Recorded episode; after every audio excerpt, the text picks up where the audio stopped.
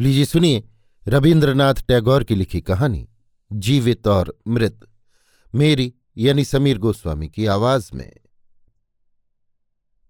रानीहाट के जमींदार शारदा शंकर बाबू के घर की विधवा बहु बेचारी के मायके में कोई न था। सभी एक एक करके मर चुके थे। ससुराल में भी ठीक अपना कहने को कोई नहीं है। न पति है, न पुत्र। एक जैठौत है, शारदा शंकर का छोटा लड़का। वही उसकी आँखों का तारा है। उसके पैदा होने के बाद उसकी माँ को बड़ी सख्त बीमारी ने घेर लिया था। उसमें वो बहुत दिनों तक कष्ट पाती रही। इसलिए इस विधवा चाची कादिम्बनी ने ही उसे पाल पोसकर बड़ा किया है। पराए लड़के को पाल पोसकर बड़ा करने से उस पर हृदय का खिंचाव, स्नेह मानो और भी बढ़ जाता है। कारण उस पर कोई अधिकार नहीं रहता।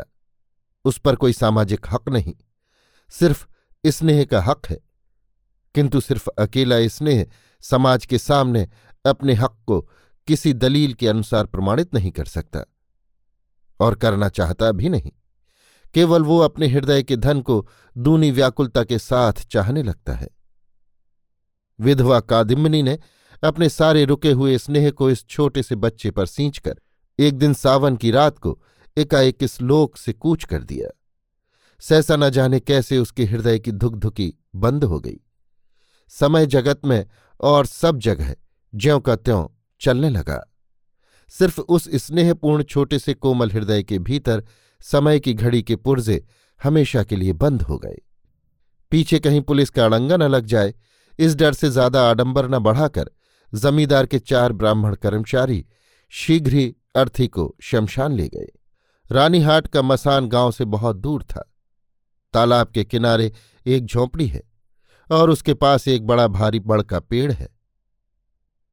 चारों तरफ़ मैदान ही मैदान नज़र आता है और कुछ नहीं। पहले यहाँ नदी बहती थी, अब वो बिल्कुल सूख गई है। उसी सूखी नदी का कुछ हिस्सा खोदकर मसान का तालाब बना दिया गया है। यहाँ के लोग इस तालाब को ही उस पवित्र नदी का प्रतिनिधि स्वरूप मानते हैं। लाश को झोंपड़ी के भीतर रखकर चारों जने चिता के लिए लकड़ियों के आने की राह देखने लगे। समय इतना लंबा मालूम होने लगा कि अधीर होकर उनमें से निताई और गुरुचरण ये देखने के लिए चल दिए कि लकड़ी आने में इतनी देर क्यों हो रही है।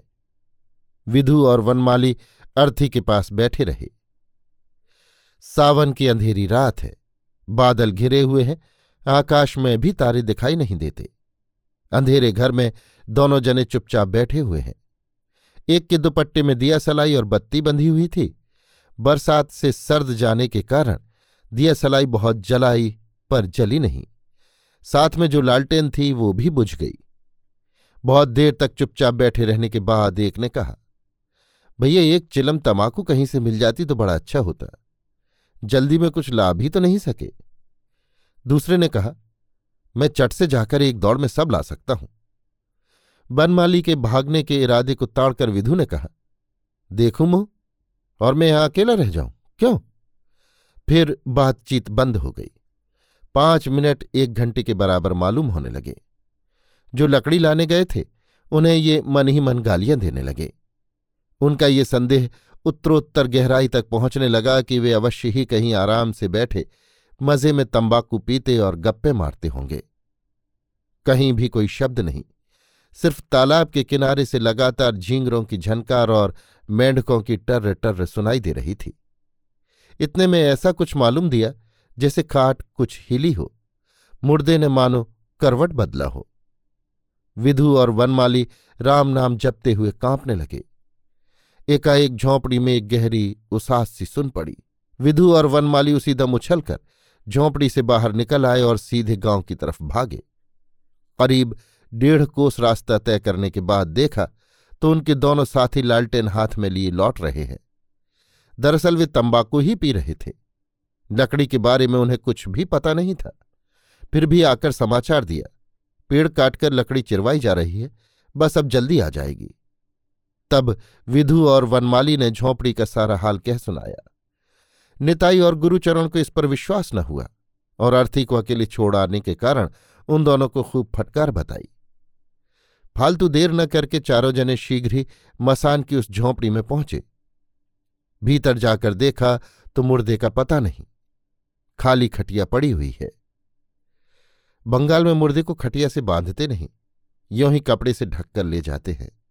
वो एक दूसरे का मुँह ताकने लगे, कहीं सियार न ले गया हो, पर वहाँ तो ऊपर का कपड़ा तक नहीं है। पता लगाते लगाते बाहर निकलकर देखा तो झोंपड़ी के दरवाजे के पास थोड़ी सी कीच जम गई थी। उस पर किसी स्त्री के अभी हाल के और छोटे छोटे पदचिन्ह हो रहे हैं। शारदा शंकर कोई मामूली आदमी नहीं है। उन्हें ये भूत की कहानी सुनाकर सहसा उनसे किसी शुभ फल की आशा करना बिल्कुल असंभव बात है। तब चारों आदमियों ने सलाह करके यही तय किया कि उनसे कह दिया जाए कि दाह कर्म हो गया। बस, अब इसी में भलाई है। सवेरे की होन में जो लकड़ियाँ लेकर आए उन्हें समाचार मिला। देर होती देख रात ही में सब काम समाप्त कर दिया गया। झोंपड़ी में लकड़ियाँ मौजूद थीं। इस विषय में जल्दी किसी को संदेह भी नहीं हो सकता। कारण, लाश कोई ऐसी कीमती चीज़ नहीं है कि जिसे कोई धोखा देकर उड़ा ले जाए। सब जानते हैं कि जीवन का जब कोई लक्षण नहीं पाया जाता, तब भी बहुधा शरीर में प्राण मौजूद रहते हैं। और यथा समय फिर उस मुर्दा से शरीर में उसका कार्य शुरू हो जाता है। कादिम्बनी भी मरी न थी। सहसा किसी कारण से उसके जीवन की क्रिया बंद हो गई थी। जब वो सचेतन हो उठी तो देखा कि उसके चारों तरफ़ घोर अंधकार ही अंधकार है। हमेशा जहाँ वो सोती थी, मालूम हुआ कि ये वो स्थान नहीं है। एक बार उसने पुकारा जी जी अंधेरे घर में किसी ने उत्तर न दिया। डरते डरते उठकर बैठी, उस मृत्युशैया की बात याद आते ही उसकी रोंगटे खड़े हो गए। उफ!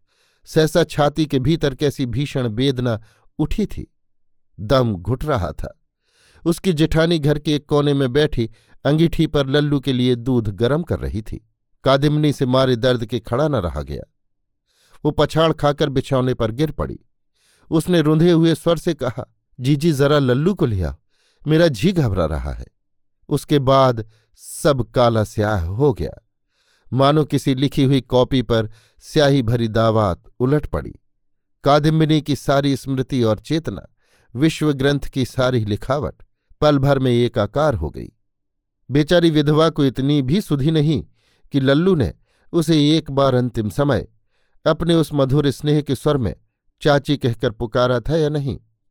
उसे ये भी याद नहीं कि वो अपनी इस अनंत और अज्ञात मरण यात्रा की लंबी गैल के लिए अपनी चिर परिचित पृथ्वी से, उस अंतिम स्नेह के तोशे, चाची को लाई है या नहीं। पहले तो यही जान पड़ा कि यमपुरी शायद ऐसी ही सुनसान और चिरंधकारमय होती होगी।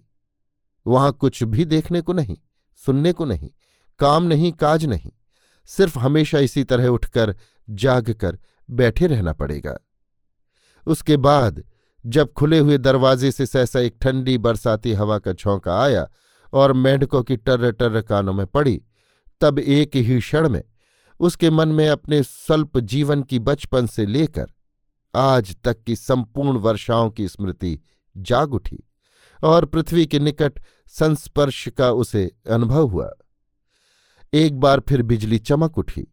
सामने तालाब, बरगद का पेड़, दूर तक मैदान और पेड़ ही पेड़ क्षण भर के लिए नज़र आए। याद उठाई। कभी कभी पुण्यतिथि के दिन इस तालाब के किनारे आकर उसने स्नान किया है और भी स्मरण हो आया। उस समय इसी मसान में मुर्दा देखकर मृत्यु उसे कैसी भयानक जान पड़ती थी। पहले तो मन में आई, घर लौट चलूँ। फिर सोचने लगी, मैं ज़िंदा नहीं हूँ, घर में घुसने क्यों देंगे? वहाँ जाने से उनका अमंगल होगा। जीव राज्य से मैं तो निर्वासित हो चुकी हूँ। मैं तो अब अपनी प्रेतात्मा हूँ। अगर ऐसा न होता तो वो इस अंधेरी रात में शारदा शंकर के सुरक्षित अंतपुर से इस दुर्गम शमशान में आई कैसे? अब भी अगर उसकी अंत्येष्टि क्रिया समाप्त नहीं हुई है तो दाग देने वाले आदमी कहाँ गए? शारदा शंकर के प्रकाशमय मकान में उसे अपनी मृत्यु की अंतिम घड़ियों का स्मरण हो आया। उसके बाद ही गाँव से बहुत दूर इस सुनसान अंधकारमय शमशान में अपने को अकेली देखकर उसने समझ लिया कि मैं इस पृथ्वी के मनुष्य समाज में अब कोई भी नहीं हूँ। मैं बहुत ही भीषण हूँ, अकल्याणकारिणी हूँ। मैं हूँ अपनी प्रेतात्मा। मन में इस बात का उदय होते ही उसे मालूम हुआ कि उसके चारों तरफ़ से विश्व नियम के सारे बंधन मानो टूट कर गिर पड़े। मानो उसमें अद्भुत शक्ति है, असीम स्वाधीनता है, जहाँ चाहे जा सकती है, जो चाहे कर सकती है। इस अभूतपूर्व नवीन भावों के आविर्भाव से वो उन्मत्त की तरह हो गई और सहसा आंधी की तरह घर से बाहर निकलकर अंधकारपूर्ण शमशान के ऊपर से सन्नाती हुई चली गई। मन में लज्जा, भय, चिंता का लेश मात्र भी न रहा। चलते चलते पैर थक गए, देह में थकावट आने लगी। मैदान पर मैदान पार करती गई, पर उनका छोर न आया। बीच में धान के खेत थे। कहीं कहीं घुटनों तक पानी जमा हुआ था। जब पौ फटी कुछ कुछ सवेरे का उजाला दिखाई दिया।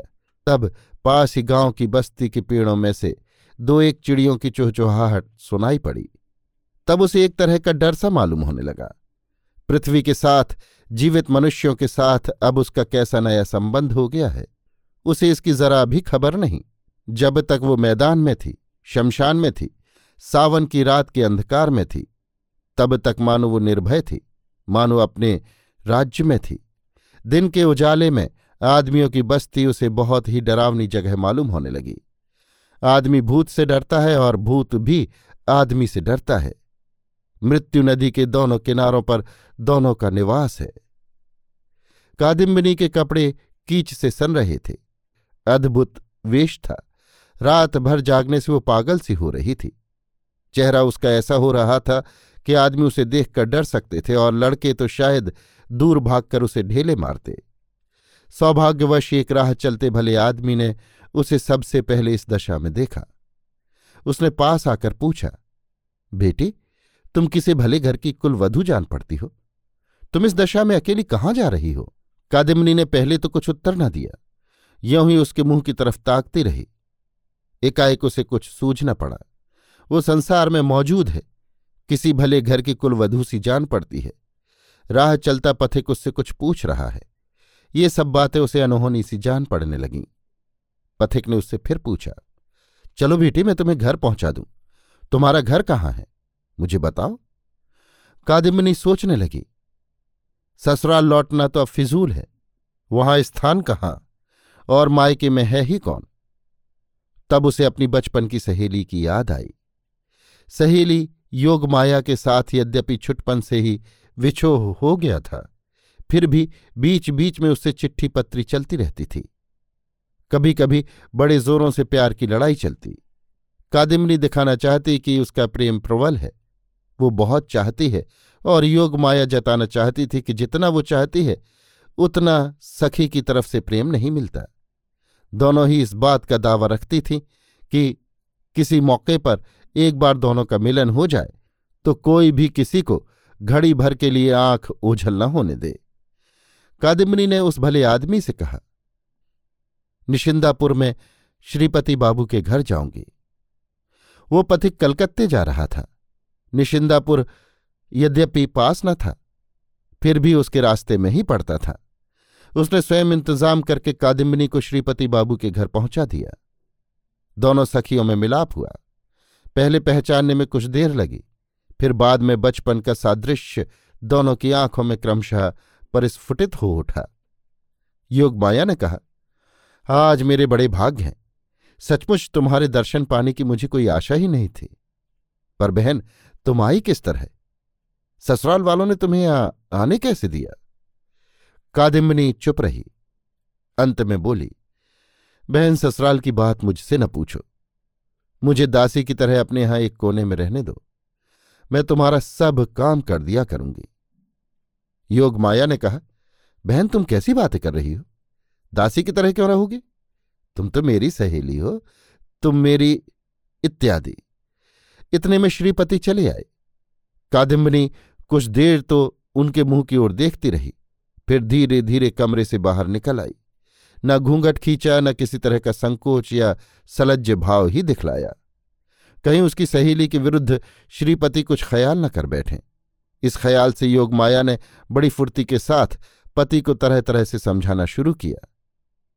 परंतु इतना कम समझाना पड़ा और श्रीपति ने इतनी जल्दी योग माया की सब बातें मान ली कि योग माया अपने मन में विशेष संतुष्ट न हुई। कादिमनी सहेली के घर आई तो सही, पर सहेली से ज़्यादा हिल मिल न सकी। बीच में मृत्यु का व्यवधान था। अपने संबंध में सर्वदा एक तरह का संदेह और सजग भाव बना रहे तो दूसरों से हिलना मिलना कठिन हो जाता है। कादिम्बनी योग माया के मुँह की ओर देखती और न जाने क्या सोचती रहती है। उसे मालूम होता कि मानो वो अपने पति और घर गृहस्थी के साथ बहुत दूर किसी और ही संसार में है।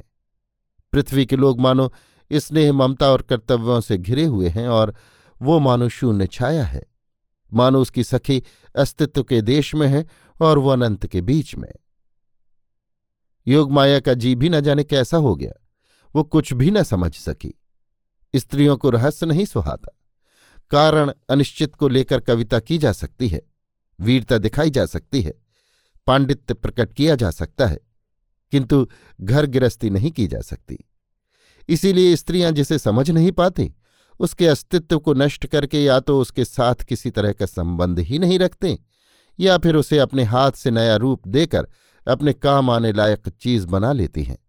और यदि दोनों में से एक भी बात न हो सकी तो फिर उस पर खूब खींचती रहती हैं।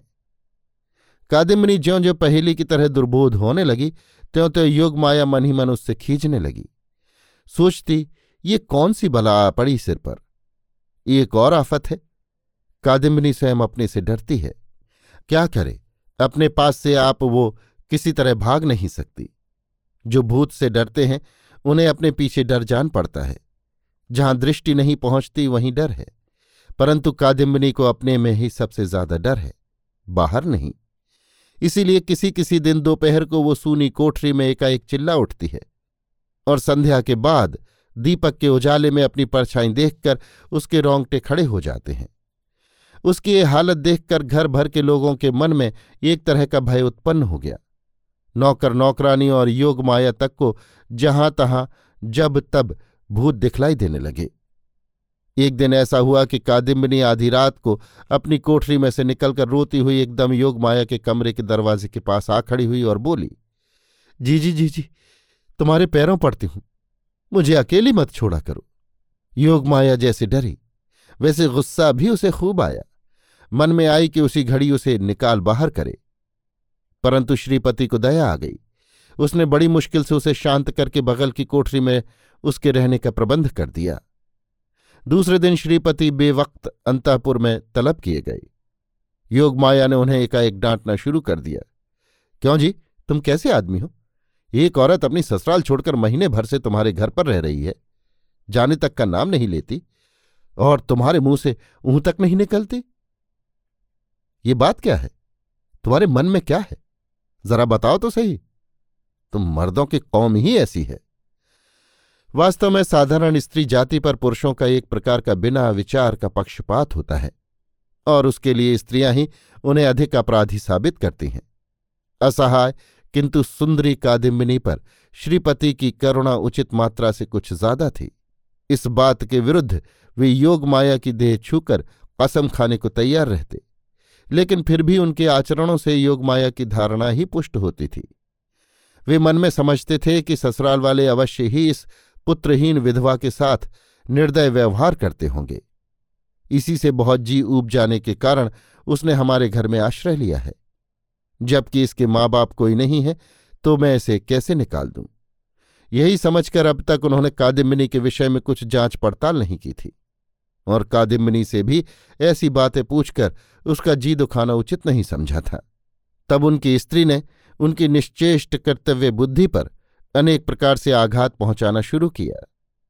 इस बात को वे अच्छी तरह समझ गए कि कम से कम अपने घर में शांति बनाए रखने के लिए कादिमिनी की ससुराल में खबर पहुंचाना ज़रूरी है। अंत में निश्चय किया कि एकाएक चिट्ठी पहुँचने से उसका असर शायद अच्छा ना भी हो। इसलिए बेहतर है कि खुद ही रानीहाट जाकर मामले को समझ आवें। श्रीपति तो चले गए रानीहाट। इधर योग माया ने आकर कादिमनी से कहा, बहन, अब यहाँ तुम्हारा रहना अच्छा नहीं मालूम देता। लोग क्या कहेंगे? कादिमनी ने गंभीर दृष्टि से योग माया के मुँह की ओर देखते हुए कहा, लोगों के साथ मेरा संबंध ही क्या है? उत्तर सुनकर योग माया दंग रह गई। कुछ गुस्से में आकर कहा, तुम्हारा न सही, मेरा तो है। हम पराए घर की बहू बेटी को कैसे और क्या कहकर अपने यहाँ रोक रखें? कादिम्बनी ने कहा, मेरी ससुराल कहाँ है? योगमाया ने अपने मन में कहा, मर जा कलमुही कहती क्या है? कादिम्बनी ने धीरे धीरे कहा, मैं क्या तुम लोगों की कोई हूँ? मैं क्या इस दुनिया की हूँ? तुम लोग हँसते हो, रोते हो, प्यार करते हो सब कोई अपने अपने के साथ आनंद से रहते हो। मैं तो सिर्फ़ देखती भर हूँ। तुम लोग आदमी हो और मैं हूँ छाया। समझ में नहीं आता, भगवान ने मुझे तुम लोगों की गृहस्थी के बीच में क्यों डाल रखा है? तुम लोग भी डरते हो, कहीं तुम्हारे हँसी खेल में मैं अमंगल न ला दूँ मैं भी समझ नहीं पाती कि तुम लोगों से मेरा क्या संबंध है। पर भगवान ही ने जब हम लोगों के लिए कोई अलहदा जगह मुकर्र नहीं की है तो क्या किया जाए? इसी से बंधन टूट जाने पर भी तुम्ही लोगों के आसपास घूम फिर रही हूँ। ये बातें उसने योगमाया के मुँह की तरफ़ देखते हुए इस ढंग से कही कि योगमाया न जाने क्या का क्या समझ गई। किंतु असल बात उसकी समझ में न आई और न वो कुछ उत्तर ही दे सकी। दूसरी बार वो कुछ पूछ भी न सकी। बहुत ही भारग्रस्त गंभीर होकर वहाँ से चली गई।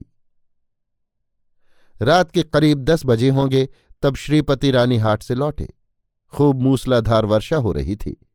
लगातार उसके झरझर शब्द से मालूम होता था कि न आज वर्षा खत्म होगी न रात। योगमाया ने पूछा, क्या हुआ? श्रीपति ने कहा, बहुत सी बातें हैं, पीछे बताऊँगा। कहते हुए उन्होंने कपड़े उतारे, भोजन किया, फिर तमाकू पीकर सोने चले गए। बड़े चिंतित थे। योगमाया बहुत देर से अपने कुतूहल को दबाए बैठी थी। पलंग पर पहुँचते ही पूछने लगी, हाँ, बताओ अब, क्या हुआ? श्रीपति ने कहा, ज़रूर तुमने भूल की है। सुनते ही योगमाया को जरा गुस्सा सा आ गया। भूल तो स्त्रियों से कभी हो ही नहीं सकती, और अगर हो भी जाए तो किसी बुद्धिमान पुरुष को उसका उल्लेख नहीं करना चाहिए। उसे अपने ऊपर ले लेना ही ठीक है। योगमाया ने कुछ गर्म होकर कहा, कैसे? जरा मैं भी तो सुनूं? श्रीपति ने कहा, जिस स्त्री को तुमने अपने यहाँ स्थान दिया है, वो तुम्हारी कादिमनी नहीं है। ऐसी बात सुनकर सहज ही क्रोध आ सकता है और खासकर अपने पति के मुँह से सुनने पर तो कहना ही क्या? योगमाया ने कहा, अपनी सहेली को मैं नहीं पहचानती। तुम्हारे पहचानवाने पर पहचानूँगी क्यों? इनका बात कहने का ढंग तो देखो। श्रीपति ने समझाया, यहाँ बात कहने के ढंग पर कोई तर्क नहीं हो रहा, प्रमाण देखना चाहिए। योगमाया की सहेली जो कादम्बनी थी, वो तो मर चुकी, इसमें रत्ती भर भी संदेह नहीं। योगमाया ने कहा, जरा इनकी बातें तो सुनो, ज़रूर तुम कुछ न कुछ गलती कर आए हो। न जाने कहाँ के मारे कहाँ पहुँचे होगे, क्या सुनते क्या सुना होगा, कुछ ठीक थोड़ा ही है, तुम्हें खुद जाने को किसने कहा था? एक चिट्ठी डालकर पूछ लेते तो सब मामला ही साफ़ हो जाता। अपनी कार्यकुशलता पर स्त्री का विश्वास न जमते देख श्रीपति बड़े दुखित हुए और विस्तृत रूप से तमाम प्रमाणों का प्रयोग करने लगे, लेकिन कुछ नतीजा न निकला। दोनों ओर से हाँ ना करते करते रात के बारह बज गए। यद्यपि कादिम्बनी को इसी घड़ी घर से निकाल बाहर करने में पति पत्नी में कोई मतभेद न था, कारण श्रीपति समझते थे कि उनके अतिथि ने छद्म परिचय देकर उनकी स्त्री को धोखा दिया है और योग माया का विश्वास था कि वो कुल में दाग लगाकर निकल आई है। फिर भी वर्तमान तर्क में दोनों में से कोई भी हार मानने को तैयार नहीं। दोनों का कंठ स्वर धीरे धीरे ऊँचा हो चला। दोनों ही इस बात को भूल गए कि बगल की कोठरी में कादिम्बनी सो रही है। एक कहता, अच्छी आफत में जान फंसी, अपने कानों से सुनाया हूँ। दूसरा दृढ़ता के साथ कहता मान कैसे लूँ? मैं अपनी आँखों से देख रही हूँ। अंत में योग माया ने पूछा अच्छा कादिमनी कब मरी बताओ? उसने मन में सोचा कि कादिमनी की किसी एक चिट्ठी की तारीख के साथ उसके मरने की तारीख में फ़र्क दिखाकर पति की गलती साबित कर दूँगी। श्रीपति ने जो तारीख बताई, उससे दोनों ने हिसाब लगाकर देखा कि जिस दिन शाम को कादिमनी उनके घर आई थी, उस दिन की तारीख ठीक उससे एक दिन पहले की पड़ती है। सुनते ही योग माया की छाती एकाएक काँप उठी। श्रीपति को भी दह दकासा बैठ गया। इतने में कमरे का दरवाज़ा खुल गया। बरसाती हवा के एक झोंके से भीतर का चिराग चट से बुझ गया। बाहर के अंधकार ने घर में घुसकर कमरे भर में अंधेरा कर दिया। कादिमनी एकदम घर के भीतर आकर खड़ी हो गई। उस समय करीब ढाई पहर रात बीत चुकी थी। बाहर जोरों से पानी पड़ रहा था। कादिमनी ने कहा सखी, मैं तुम्हारी वही कादिमनी हूँ, पर अब मैं ज़िंदा नहीं, मैं मरी हुई हूँ। योग माया मारे डर के चिल्ला उठी, श्रीपति के मुँह से कोई शब्द न निकला। परंतु मरने के सिवा मैंने तुम लोगों का और क्या बिगाड़ा है? मेरे लिए अगर इस लोक में और परलोक में कहीं भी स्थान नहीं है तो क्यों जी? मैं अब कहाँ जाऊँ? तीव्र स्वर से चीतकार करके मानो उसने इस गंभीर वर्षा निशीथ में सोते हुए विधाता को जगाकर पूछा, क्यों जी? मैं अब कहाँ जाऊँ? इतना कहकर मूर्छित दंपत्ति को अंधेरे घर में छोड़कर कादिम्बनी विश्व संसार में अपने लिए स्थान ढूँढने चल दी। कादिम्बनी किस तरह रानीहाट पहुँच गई, ये बतलाना कठिन है, परंतु पहले पहल उसने अपने को किसी की दृष्टि में नहीं पड़ने दिया। तमाम दिन भूखी, प्यासी, एक टूटे फूटे पुराने खंडहर मंदिर में पड़ी रही। वर्षाकाल की अकाल संध्या जब अत्यंत घनी हो आई और शीघ्र ही भारी आंधी मेह आने की आशंका से जब गाँव के लोग जल्दी जल्दी अपने अपने घर पहुंचकर निश्चिंत होने लगे, तब कादिमनी सड़क पर निकली। ससुराल के द्वार पर पहुँचते ही एक बार उसका हृदय काँप उठा था, परंतु लंबा घूंघट खींचकर जब भीतर घुसी तो दासी समझकर दरबानों ने उसे रोका नहीं। इतने में पानी भी खूब जोरों से पड़ने लगा। हवा भी खूब तेज चलने लगी। उस समय घर की मालिकिन शारदा शंकर की स्त्री अपनी विधवा ननद के साथ ताश खेल रही थी। मेहरी थी रसोई घर में और बीमार बच्चा जरा सा बुखार ढीला पड़ जाने से सोने के कमरे में बिछौने पर सो रहा था। कादिम्बनी सबकी आँख बचाकर उसी कमरे में पहुँची। मालूम नहीं वो क्या सोचकर ससुराल आई थी। वो खुद भी शायद नहीं जानती। वो तो सिर्फ़ इतना ही जानती है कि एक बार अपने प्यारे बच्चे को आँखों से देख आवे। उसके बाद कहाँ जाएगी, क्या करेगी, क्या होगा, ये बातें उसने सोची तक न थी। दीपक के उजाले में देखा कि रोग से पीड़ित मुरझाया हुआ कमज़ोर बालक हाथों की मुट्ठी बांधे पड़ा सो रहा है। देखते ही विधवा का उत्तप्त हृदय मानो प्यास से व्याकुल हो उठा। उसकी सारी बलाओं को टालकर उसे एक बार उठाकर छाती से बिना लगाए वो कैसे जी सकती है? और उसके बाद फिर सोचने लगी, मैं नहीं हूँ, इसको देखने वाला कौन है? इसकी माँ को तो सोहबत अच्छी लगती है। दिन भर गप्पें करा लो, ताश खिला लो। इतने दिन मेरे हाथ सौंप कर वो निश्चिंत थी। कभी उसे लड़के पालने की दिक्कत नहीं उठानी पड़ी। अब इसकी उतनी देखभाल कौन करता होगा? इसी समय लल्लू ने सहसा करवट बदली और उसी तरह अर्धनिद्रित अवस्था में बोल उठा, चाची पानी? हाय भगवान, सोने का सुहा मेरा। तू अपनी चाची को अभी तक नहीं भूला? कादिमरी ने जल्दी से सुराही में से पानी लेकर लल्लू को छाती से लगाकर पानी पिलाया। जब तक नींद की खुमारी थी, हमेशा के अभ्यास के अनुसार चाची के हाथ से पानी पीने में लल्लू को कुछ भी आश्चर्य नहीं हुआ। अंत में कादिमनी ने जब बहुत दिनों की आकांक्षा मिटाकर उसका मुँह चूम कर उसे फिर से सुलाना चाहा तो उसकी नींद उचट गई। चाची से लिपट कर उसने पूछा, चाची, तू मल गई थी? चाची ने कहा, हाँ बेटा, फिर तू लल्लू के पास आई है, अब तू मलेगी तो नहीं? इसका उत्तर दे भी ना पाई थी कि एक घटना और हो गई। मैरी एक कटोरे में साबुदाना लिए घर में घुस रही थी। एकाएक कटोरा पटक कर अम्मारी चिल्लाती हुई वो ज़मीन पर पछाड़ खाकर गिर पड़ी। चिल्लाहट सुनते ही ताश फेंक कर मालकिन दौड़ी आई। कमरे में पैर रखते ही वे काठ के ठूंठ की तरह खड़ी रह गई। ना भाग ही सकी, ना मुँह से कुछ कह सकी। ये सब देखकर लड़के के मन में भी डर सा बैठ गया। वो रोने लगा, बोला, चाची, तू जा। कादिमनी को बहुत दिन बाद आज अनुभव हुआ कि वो मरी नहीं है। वही पुराना घर द्वार वही सब कुछ, वही लल्लू, वही स्नेह, उसके लिए समान जीवित दशा में ही है। बीच में कोई विच्छेद, कोई व्यवधान नहीं हुआ। सहेली के घर जाकर उसने अनुभव किया था। उसकी बाल्यकाल की वो सहेली मर गई है।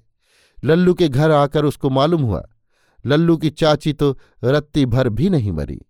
व्याकुल होकर बोली, जी जी, तुम लोग मुझे देखकर डर क्यों रही हो? ये देखो मैं तुम्हारी वही, वैसी ही तो हूँ। मालकिन से खड़ा न रहा गया। मूर्छित होकर गिर पड़ी। बहन के ज़रिए खबर पाकर शारदा शंकर बाबू स्वयं अंतपुर में आ पहुँचे। उन्होंने हाथ जोड़कर कादिम्बनी से कहा, छोटी बहू, क्या तुम्हें यही चाहिए था? बस सतीश ही हमारे वंश का एक लड़का है। उस पर तुम क्यों दृष्टि डाल रही हो? हम लोग क्या तुम्हारे गैर है? तुम्हारे मरने के बाद से वो दिन पर दिन सूखा जा रहा है। उसकी बीमारी उसे छोड़ती ही नहीं। दिन रात वो चाची चाची किया करता है। जब तुम संसार से विदा ही ले चुकी हो तो फिर ये व्यर्थ की माया ममता क्यों? इसे भी छोड़ दो। हम लोग तुम्हारा यथोचित सत्कार करेंगे। कादिम्बनी से अब सहा न गया। वो तीव्र स्वर से बोल उठी, हाय हाय, मैं मरी नहीं हूँ। हाय, मैं तुम लोगों को कैसे समझाऊं कि मैं मरी नहीं हूँ?